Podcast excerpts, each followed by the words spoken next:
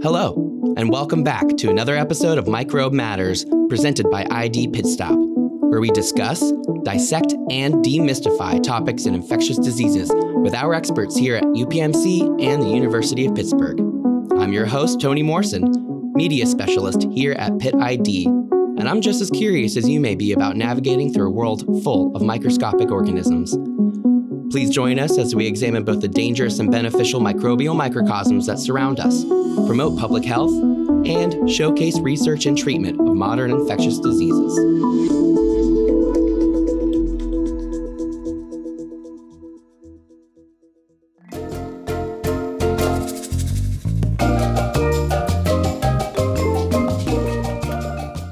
It's that time of year again.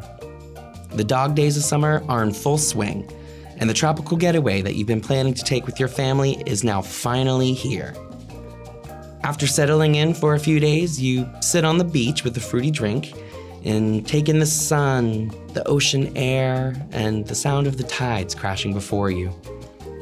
All of your worries are carried away in the Caribbean breeze, the ultimate relaxing holiday in utter paradise. But a week or so after you return from your vacation, you're meditating on the rhythm of the island music, and suddenly you notice a different kind of rhythm in your body. Your stomach feels like it's dancing a salsa of its own, twisting and turning. An ache creeps into your bones that makes you instantly shiver. After spending the rest of the afternoon in the restroom, you think maybe you should call the doctor. It turns out that your tour of the tropics exposed you to typhoid fever, which is caused by bacteria in the drinking water, food, or facilities in places with less than ideal sanitation. Your vacation can transform very quickly into a summer bummer. But don't worry, there is a vaccine for typhoid fever, as well as other steps that you can take to reduce your risk of illness while traveling abroad. With me today to talk about vaccines concerning travel health is Dr. Carolyn Fernandes. She is the Director of the Travel Health Services and Director of Outpatient ID Services at UPMC, as well as Clinical Associate Professor of Medicine at the University of Pittsburgh. Thanks for sitting down with me today to discuss vaccines and travel health. I'm really happy to be here, Tony. I've been looking forward to recording with you for a while now, ever since we first met back in the winter. And I know that you're a little bit nervous to come onto the show with me, but, you know, I think it's going to be a great episode. So why don't we dive right in? Let's do it. So, Carolyn, can you tell me just a little bit about the Travel Health Clinic? Yeah, sure. So the Travel Health Clinic is sort of run by a specialist who has training in travel and tropical medicine. And the purpose of the clinic is sort of to help people get ready before they travel. We have a clinic that runs, twice a month, sometimes three times a month in the peak season of travel. And most visits are telemedicine, through which a traveler can get counseling before they go on a trip. As someone who has experienced travelers' illness in the form of what is colloquially known as Montezuma's revenge, I wish that I had considered the microbial risks before voyaging south of the border. In your opinion, who should receive travel health care, or at least consider it? Actually, Tony, pretty much anyone. But let's take a step back, right? So if you look at the statistics published by the UN World Tourism Organization, they found that in 2022 alone, more than 960 million international travelers went to countries, and most of that was for leisure travel. And they actually project by 2030, that number is going to be almost 1.8 billion with a B. And so what that means is that's going to certainly be a fraction of travel that's going up to travelers with developing and emerging status in the world. And I think what that does is it poses new health risks and unfamiliar environments on travelers. So this is another good reason why people should consider seeking travel health counseling before they go abroad. Some people may possess a certain predisposition to illness for whatever reason. And so I'm wondering what travel care looks like for them. Carolyn, can you tell us what it means to be a medically complicated traveler and why it's important for them to consult travel health care? there are certain categories of travelers that certainly have a heightened risk of getting sick while they're traveling or certainly upon their return. The people I would put into those categories would be the older adult, because maybe they're more likely to have adverse outcomes when they get sick.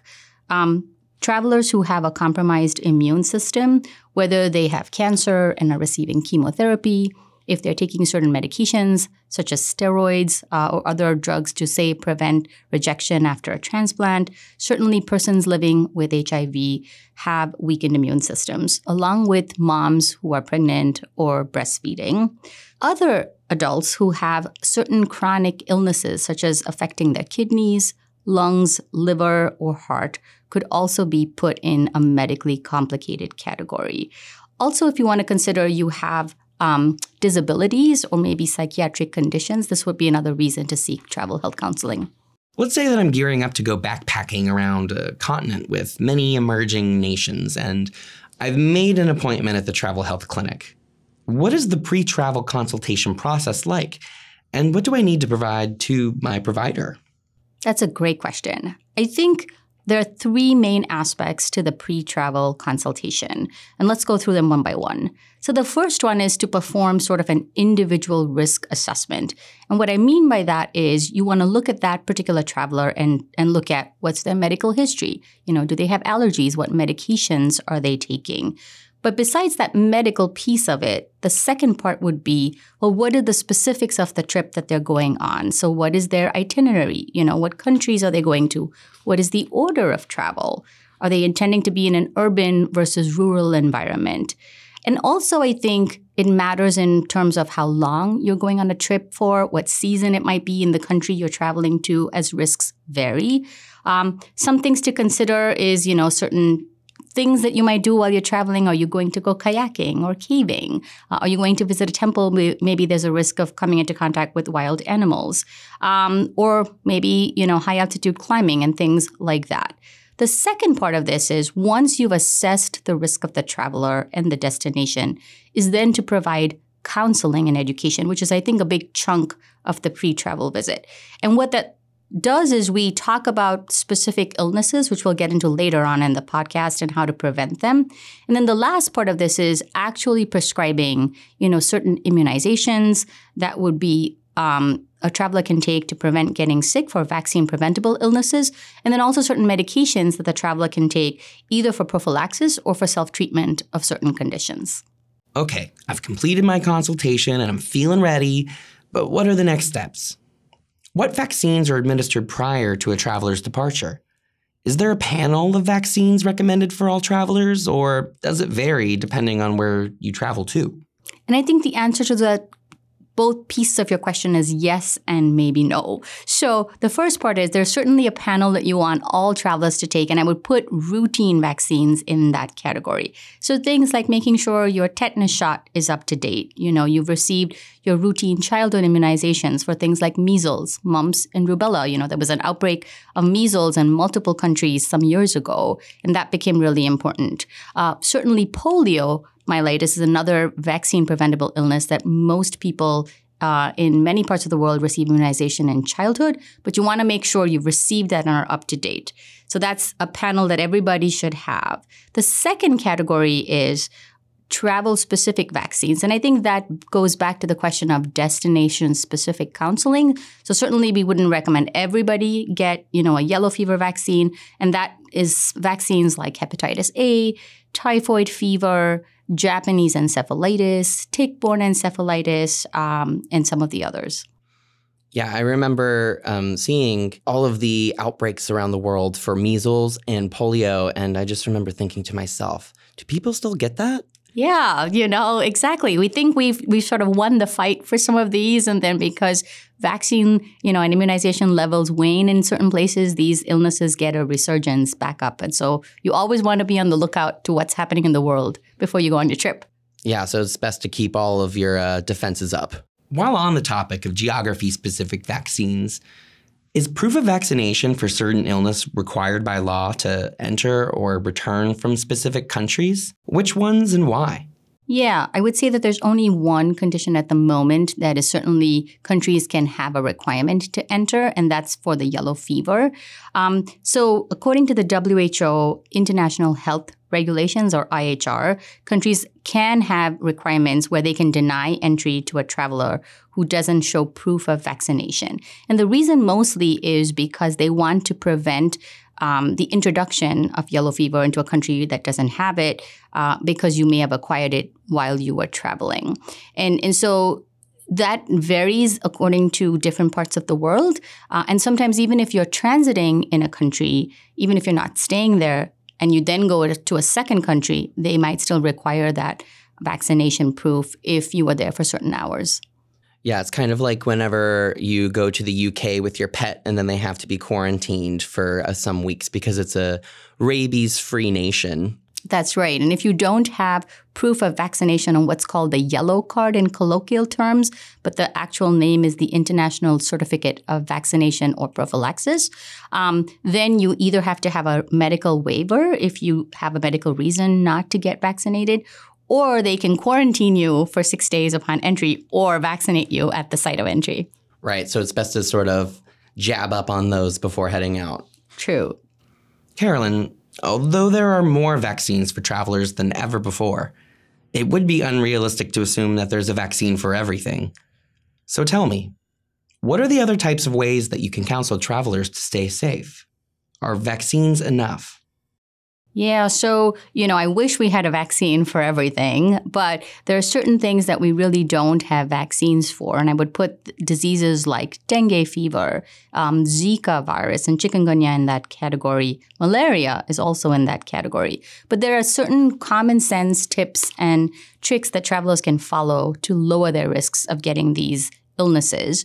And so we certainly counsel travelers about things like safer food and water choices when you're traveling to lower your risks of getting traveler's diarrhea. Now, the adage is boil it, cook it, peel it, or forget it. We also counsel travelers on ways to prevent getting bitten by insects and mosquitoes, which lowers your risks of some of the mosquito-borne infections I mentioned earlier, but even other things like leishmania or sleeping sickness in certain parts of the country and world. We also counsel travelers, depending on the activities that they're going to do, about certain waterborne illnesses like schistosomiasis or even leptospirosis that we don't have vaccines for. And then things like airborne or droplet infections like the bird flu, are ways we can counsel people by maybe avoiding certain high-risk areas. Are there any illnesses for which there are no vaccines for? What are some pathogens to be cautious of while traveling? So, malaria, I alluded to before. We don't have a current viable vaccine for people. There's certainly some that are in the testing phase, but it certainly can cause a lot of morbidity and certainly mortality in people who have grown up in countries where there is no malaria. And so besides, following insect and mosquito bite prevention measures, in some countries where the risk of malaria is high enough, we certainly counsel travelers to take a medication for what we call chemoprophylaxis to lower their risk greatly of acquiring malaria. So that would be one thing. And risk can vary within a country, depending on if you're at a high altitude or a lower part where mosquitoes are abundant. Some other things that are not quite infection, but we also counsel about is altitude illness.